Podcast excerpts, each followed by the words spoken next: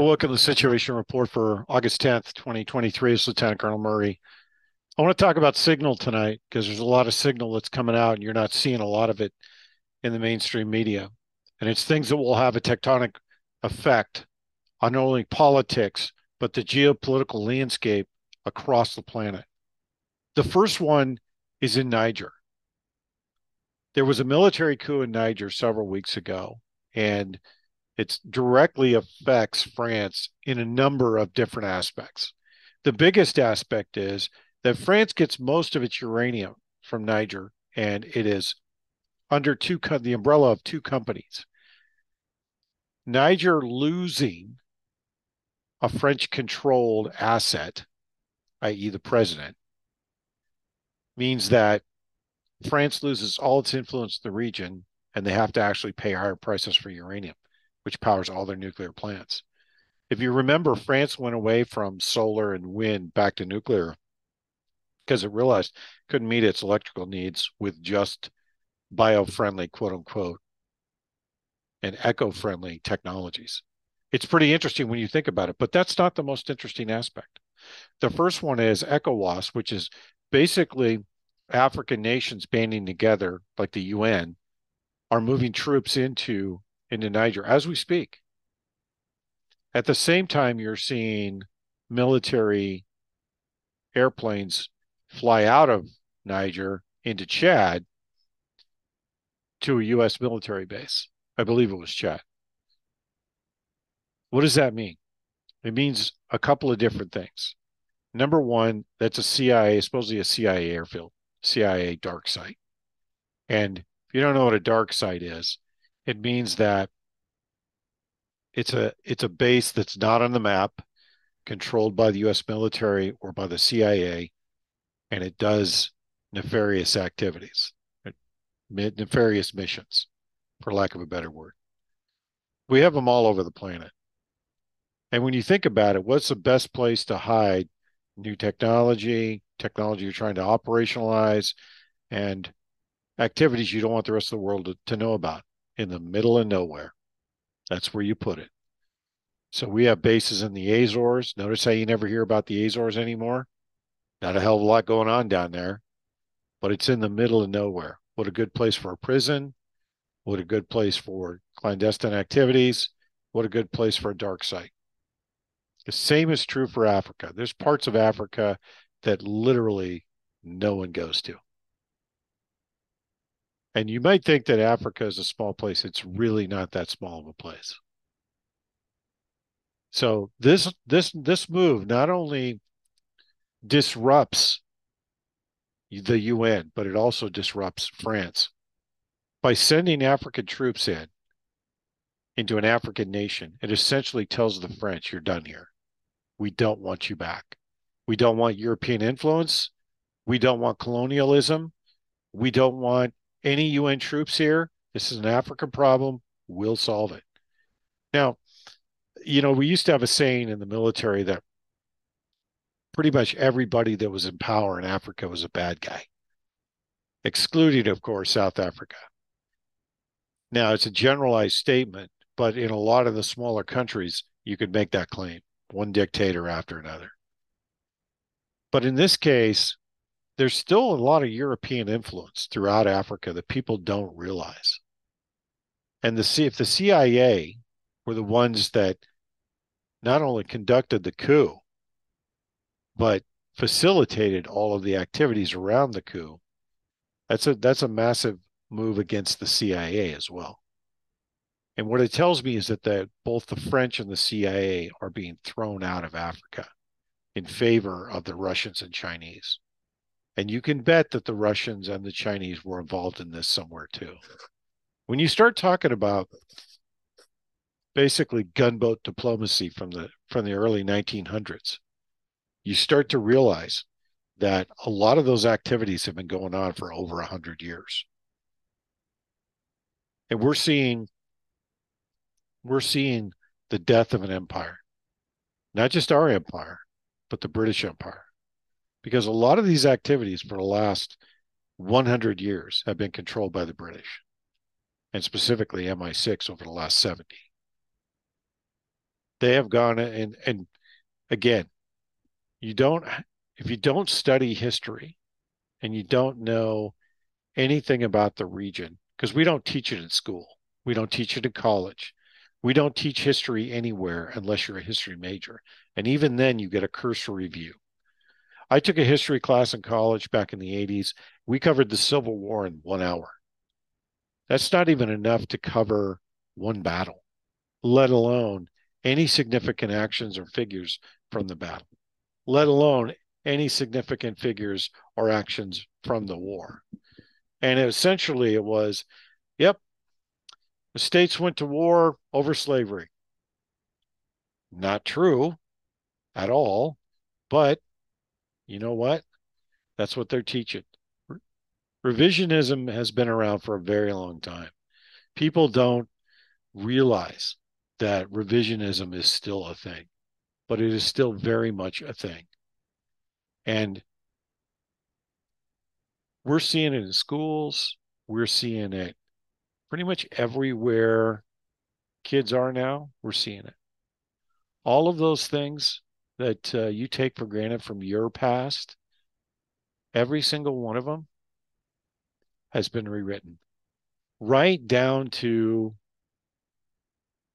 how we prosecuted the war.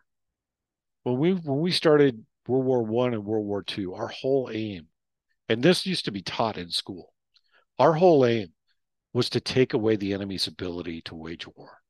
We don't do that anymore at all.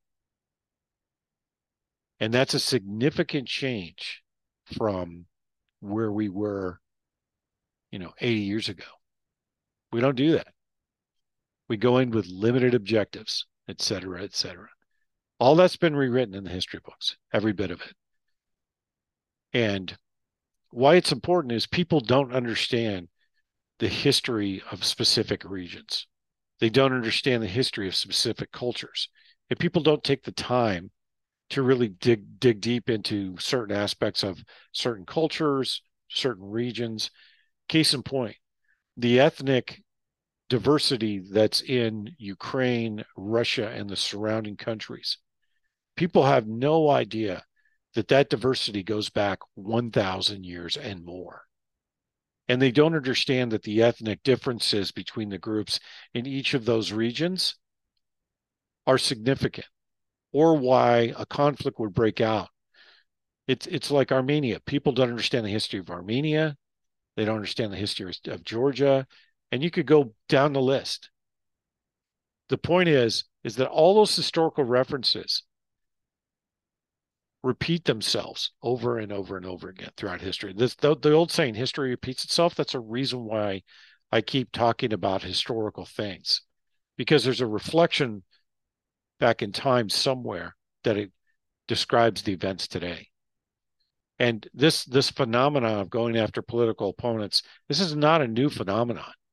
McCarthy did it in the hearings in the 50s. The FBI was basically an arm of one of the party or other throughout the years under J. Edgar Hoover. The things we're seeing are not an anomaly. What's different about this aspect and this period of time is the fact that the apparatus and the system that we've operated under is starting to falter and crumble right under our feet. That's the significant difference between where we are now and where we were 100 years ago or 80 years ago. And if you don't understand the regions that we're talking about, just from a tribal or ethnic perspective, especially in Africa, and you really are not going to understand why things are happening there. But to sum it up in one sentence, the European powers have had basically colonial outposts in all parts of Africa since the early 1800s. There's been a presence throughout Africa by the British, by the Dutch, by the French, the Italians, the Germans, you name it. We have not had a significant presence, but we have had a presence in Africa for a very long time, probably 50, 60 years. But we've never had a significant basing presence there. We've had bases in some way, shape, or form, but nothing like we have in Europe. And why that's significant is that we don't have a lot of strategic interests there that we're losing right now. The French and the Europeans absolutely have a lot of interests. Most people don't realize that the diamond trade was started for the most part in South Africa. And that was a significant, and still is a significant pipeline to Europe for diamonds and precious gems. Most people have no idea. Most people don't realize that a good portion of strategic minerals, including titanium, come out of Africa. And the Chinese have been running around for the last 20 years doing exactly what we did after World War II, and that was buying mining rights and water rights all over the planet. So it's no coincidence that when Niger was basically overthrown by a CIA coup, that China would encourage and Russia would encourage Niger to move African forces, or would encourage the African countries to move forces into Niger instead of Russians or Chinese. Remember, the Chinese do everything through proxy. And by moving African forces into Niger versus UN forces means they have a significant amount of influence in the region. We're not just talking about the actual coup. We're talking about the influence of the European powers in the region, which is significant if they lose that piece of real estate, especially for the French. And by moving African troops in, it forces the French to either move in and invade or give up the territory. There is no in between. And if it's a strategic resource that they need, then Macron is in a quandary, because throughout the last 2 years, he's alienated most of his military leadership. And they haven't sent the French Foreign Legion in there, and there's not enough of them to hold the country anyway. So they have a significant strategic problem on their hands right now that will affect them long term, not just from a power generation perspective, but from a raw resource perspective. And it will change the dynamics of the entire region if they give up that land. I'm curious to see what the next move are. That's the first piece of signal.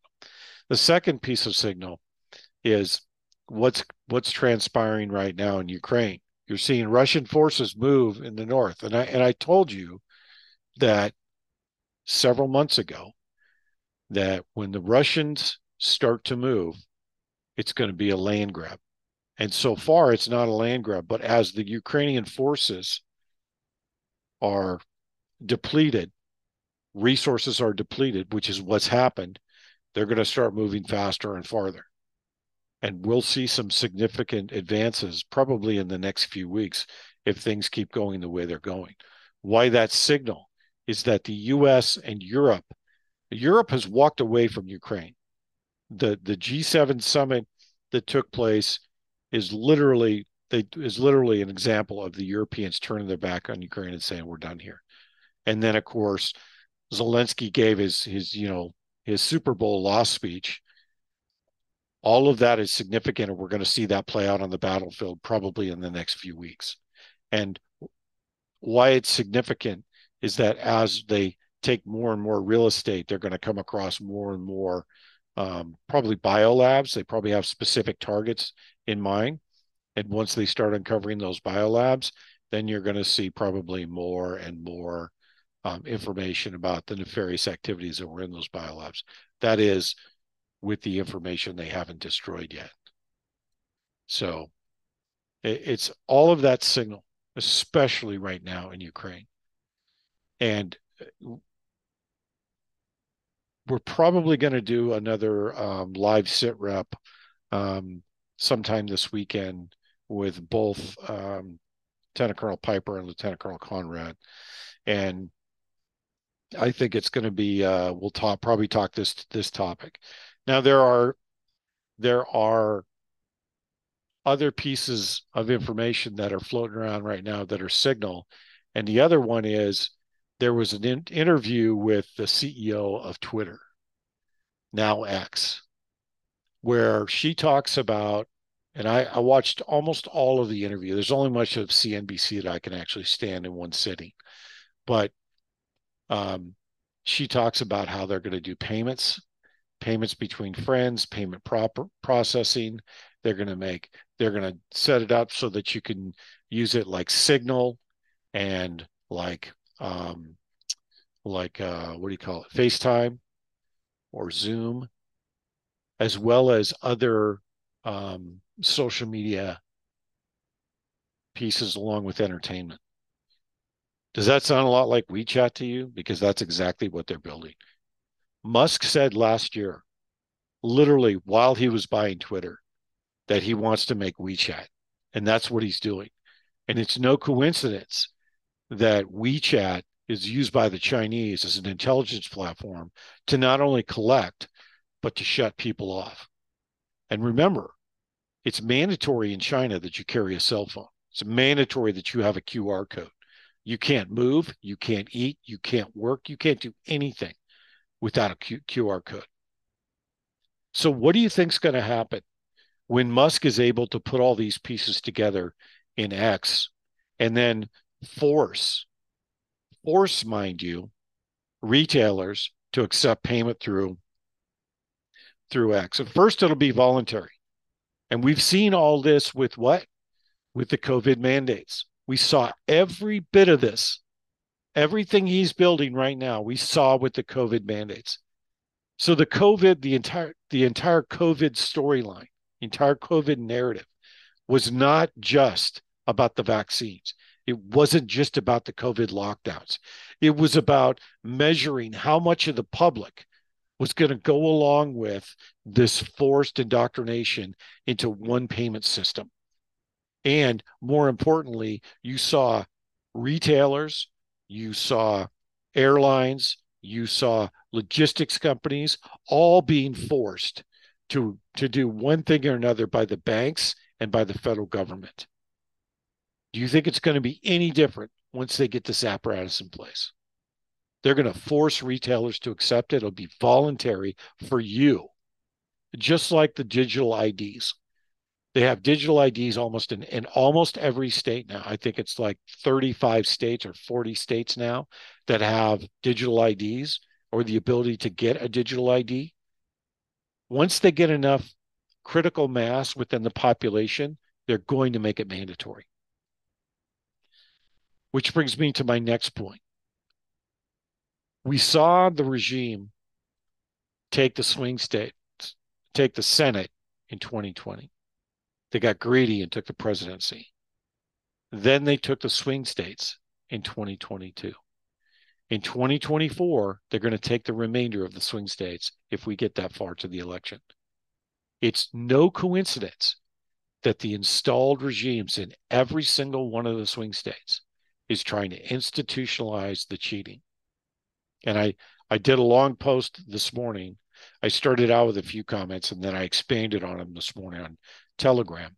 And I was specifically talking about the apparatus that's been put in place, not just here in Arizona, but in all the swing states. The plan was to keep us in COVID lockdowns through 2025 with variants A through Z. At the same time, roll out something like WeChat. At the same time that's going on, they're institutionalizing all of the cheating and all the control mechanisms to stay in power. And this is not just a liberal or Democrat thing. This is a uniparty Republican activity that's going on in every state in the country, bar maybe one or two.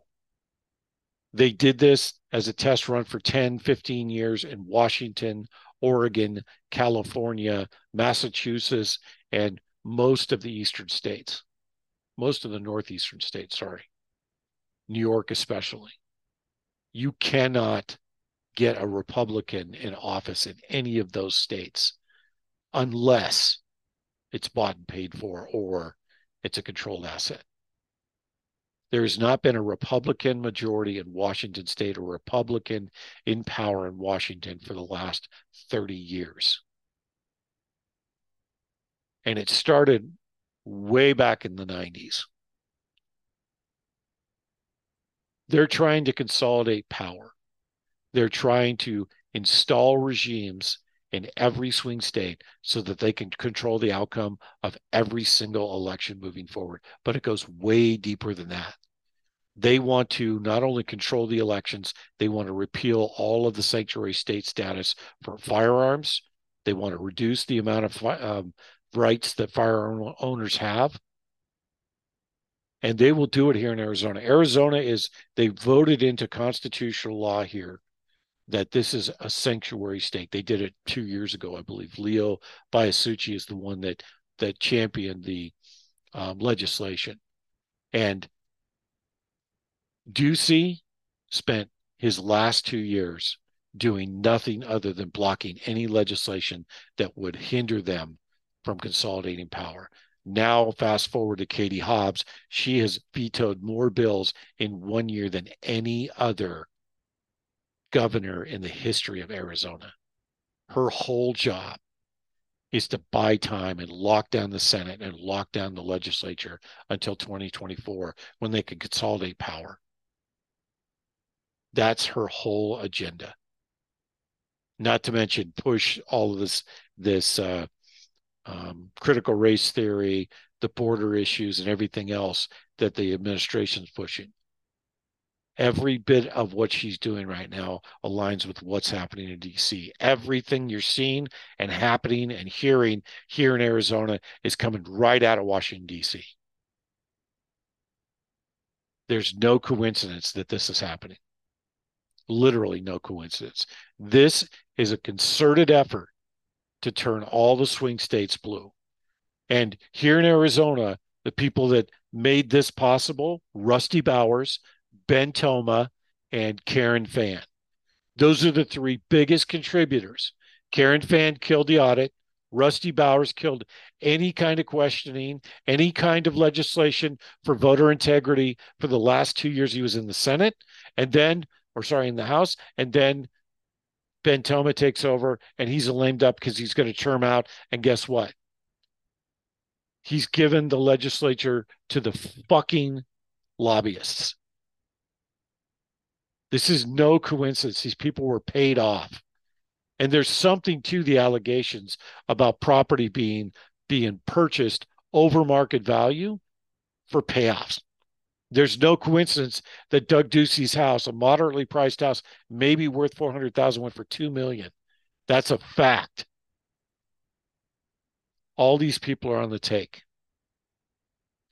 So the signal in all of this is going to be what happens in the next 3 months.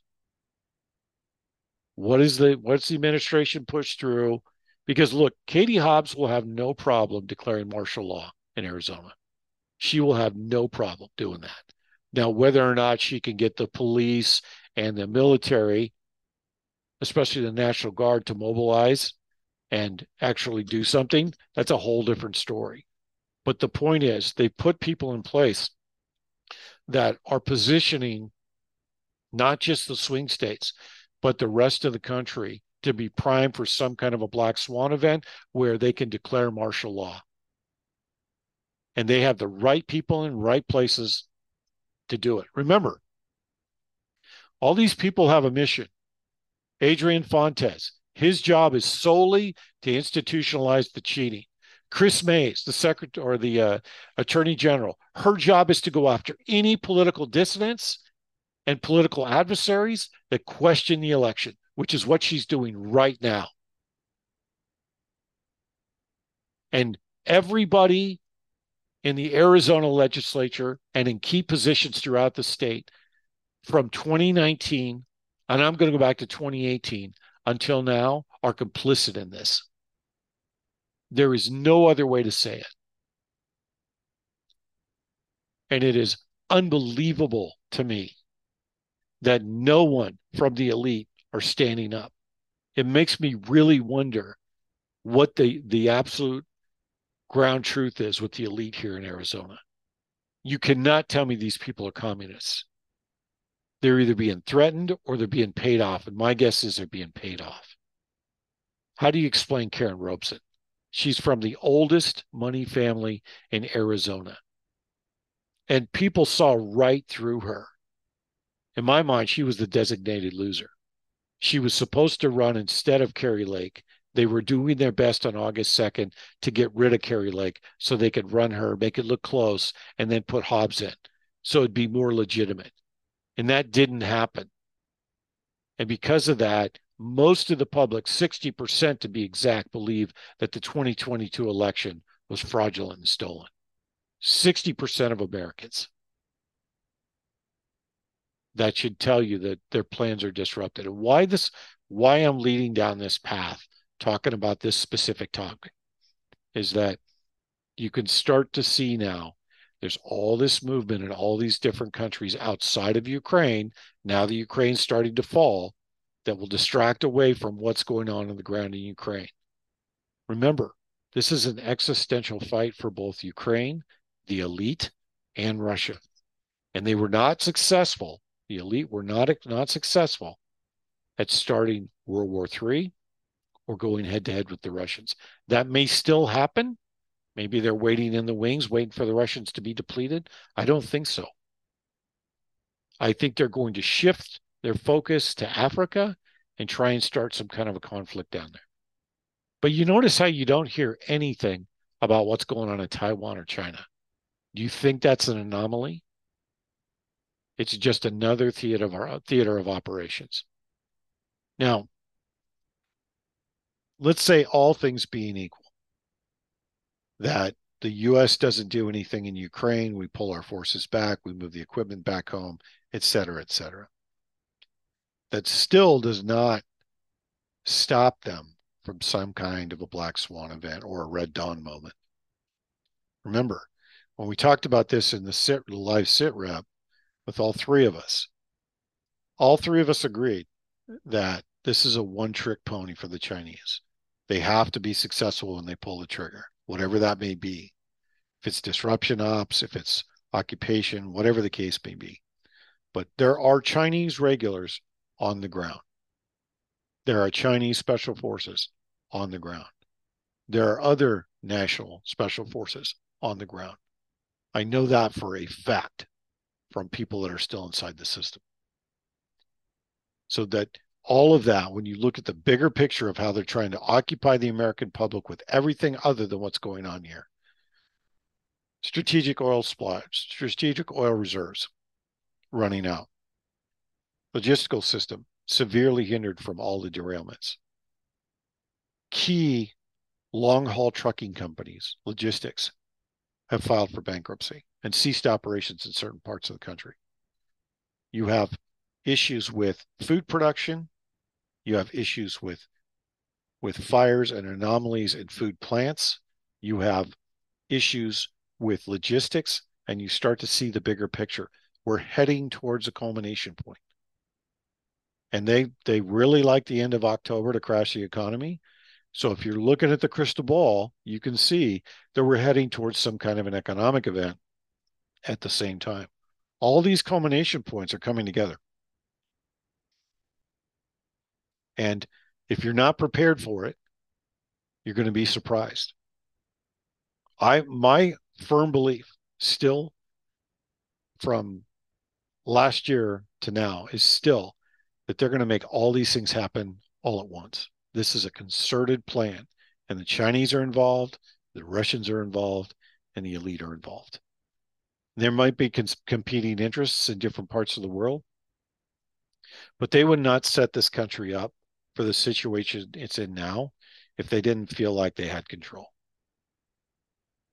And I think from a bigger picture perspective, they're going to lose control because there's too many people now that see what's going on. Even people that are outside of the truth movement are starting to see that things are drastically different than what they're hearing in the news. That's why they're turning away from the news and turning towards alternative media. We're going to see this event happen. And what I'm talking about, though, and why I'm talking about all these things, is that there's this term they use with people that have codependency, post-traumatic stress, that are addicted to things. They have this what's called amygdala hijacking, and that's probably not the exact term for it, but it's sensory overload. It means that you get so flooded with information that you go into fight, flight, or freeze. And why you're seeing all of these things in the news, why you're seeing all this information being pushed into the internet. Remember, I said they flood the system with garbage. The reason why they're flooding the system with garbage is that they're approaching this culmination point, and they want people to be confused and disoriented when it happens. So if they flood you and you get hijacked, guess what?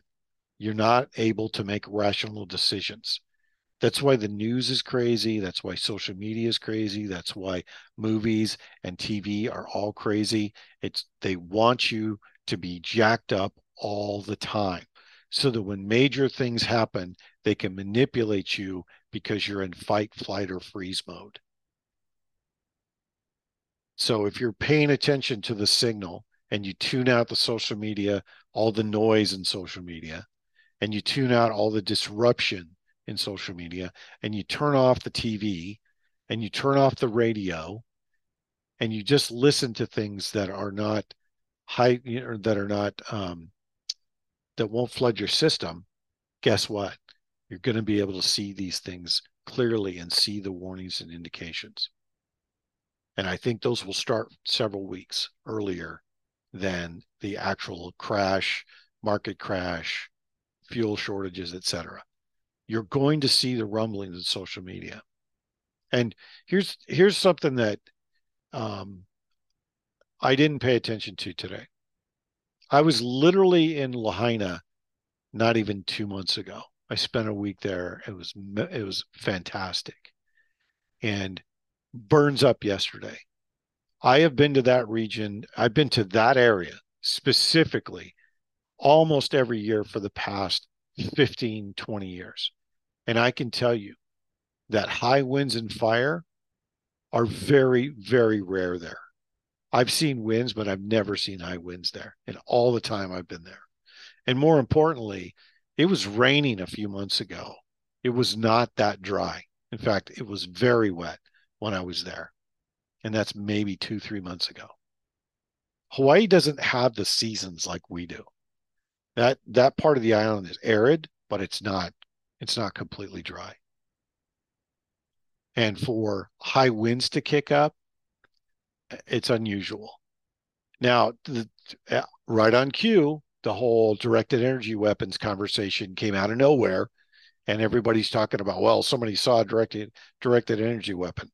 I'm not paying attention to any of that because that's not the signal in what's going on there. The signal that's going on there is that thousands of people were just displaced overnight. Where are those people going to go? What is the state of Hawaii going to do to help those people? And then more importantly, what's going to be built on top of that? Was that cleared and fire started so that an oligarch could go in there and buy that area? That's the signal that you should be looking for, not the rhetoric, not everything else. The tragedy is that thousands of people lost their homes, and I think 6 or 8 people lost their lives. That's the tragedy. But the signal on this is what happens now. What do they do next? All of that matters, every bit of it. That's why I don't pay attention to everything I see in social media. The things I pay attention to are things that have national level effect, especially when you start talking about military movements, military activity, and geopolitical movements throughout the world. Those movements are not by chance. Those movements affect resources. They affect logistics and lines of communication. You don't look at the tactical. You always look at the strategic. And there's always going to be a myriad of stories that will distract you away from the bigger picture. The bigger picture right now is Congress is out of session and the legislatures are out of session. What are the governors doing? That's signal.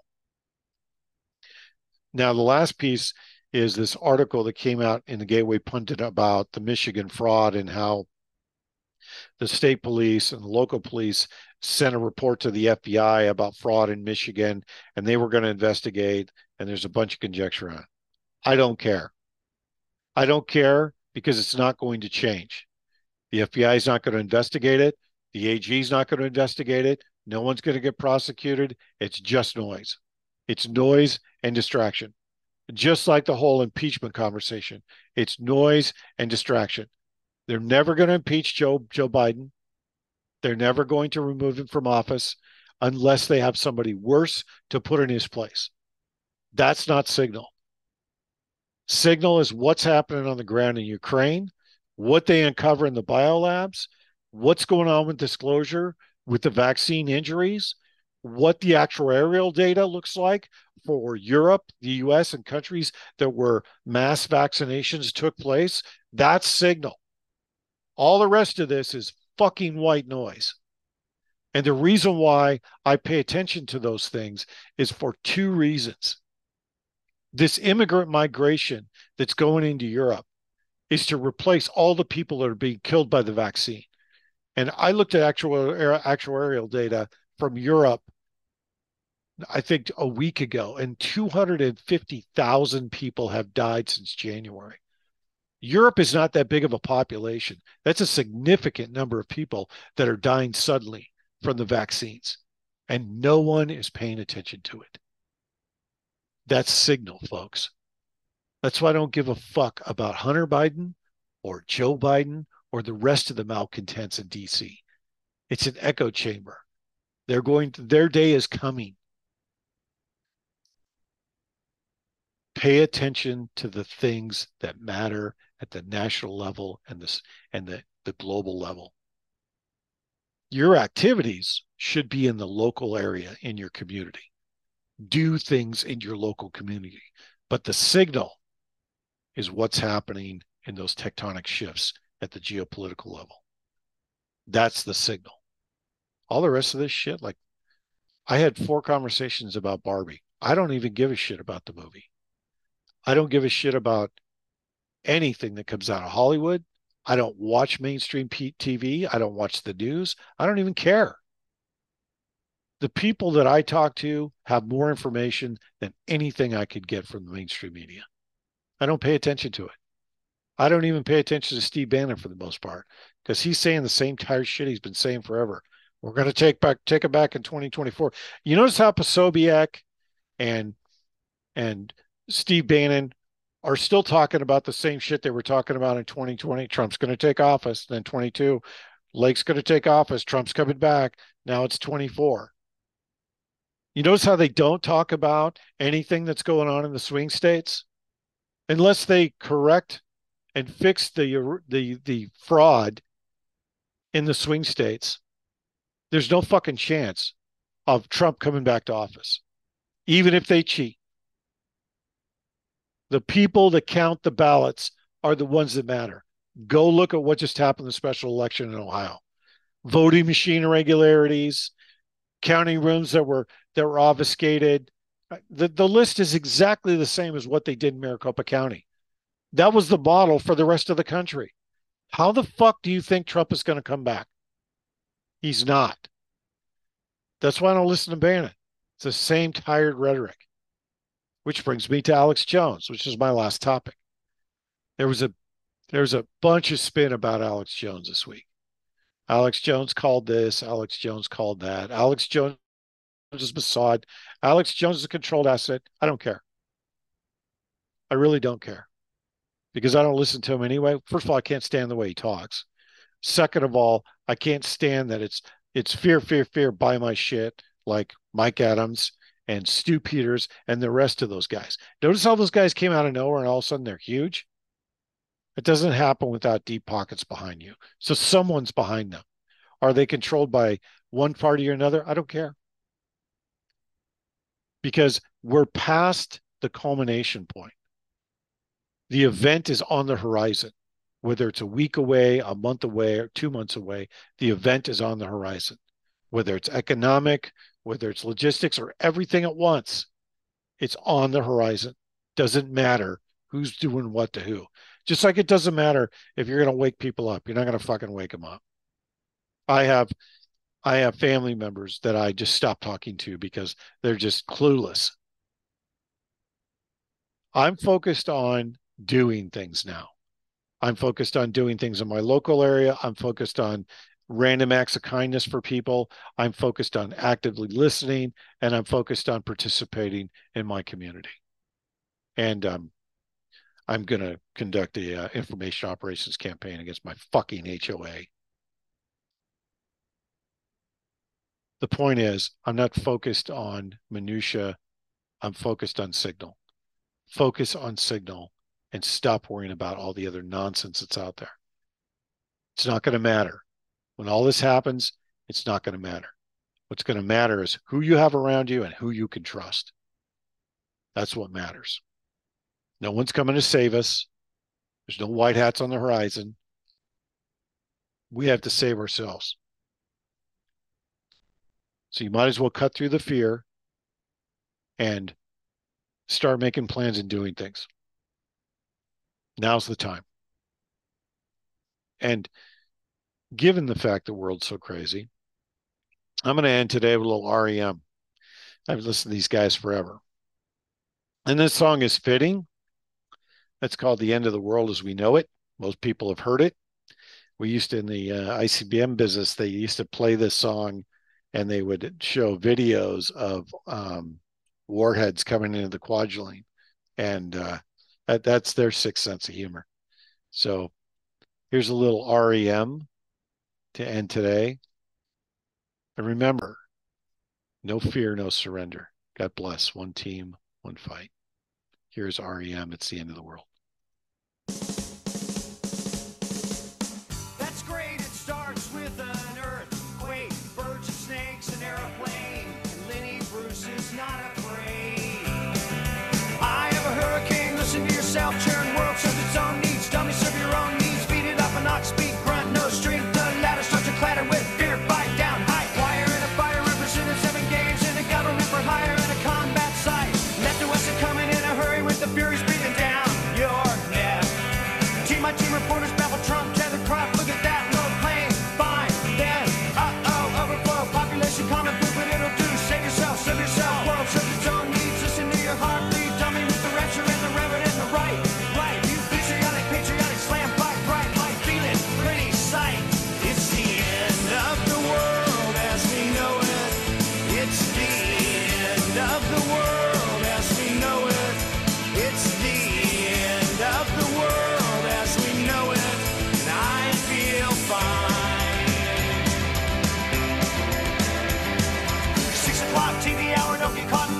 Slash and burn, return, listen to yourself churn. Locking in, uniform and book, burning blood, letting every motive escalate. Automotive, incinerate, light a candle, light a motor, step down, watching heel, crush, crush, uh-oh. This means no fear, cavalier, renegade, steer clear. A tournament of lies.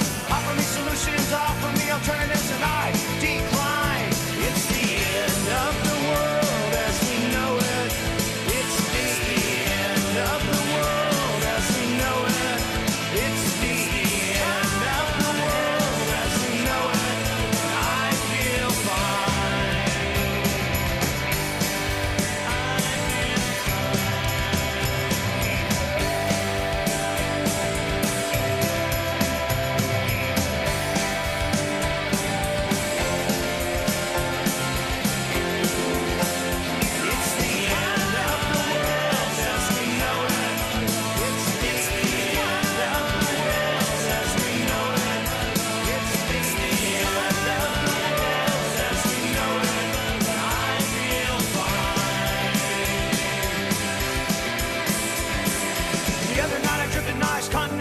by mountain sit in a line, Leonard Bernstein, Leonard Brezhnev, Lenny Bruce and Lester Bangs, birthday party, cheesecake, jelly bean, boom, you symbiotic, patriotic, slam button, that, right, it's the end.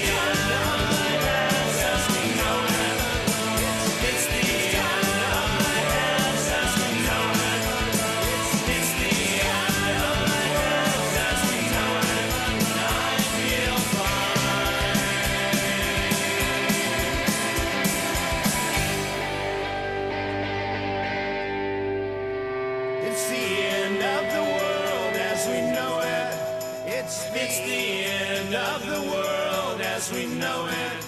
It's the end of the world as we know it.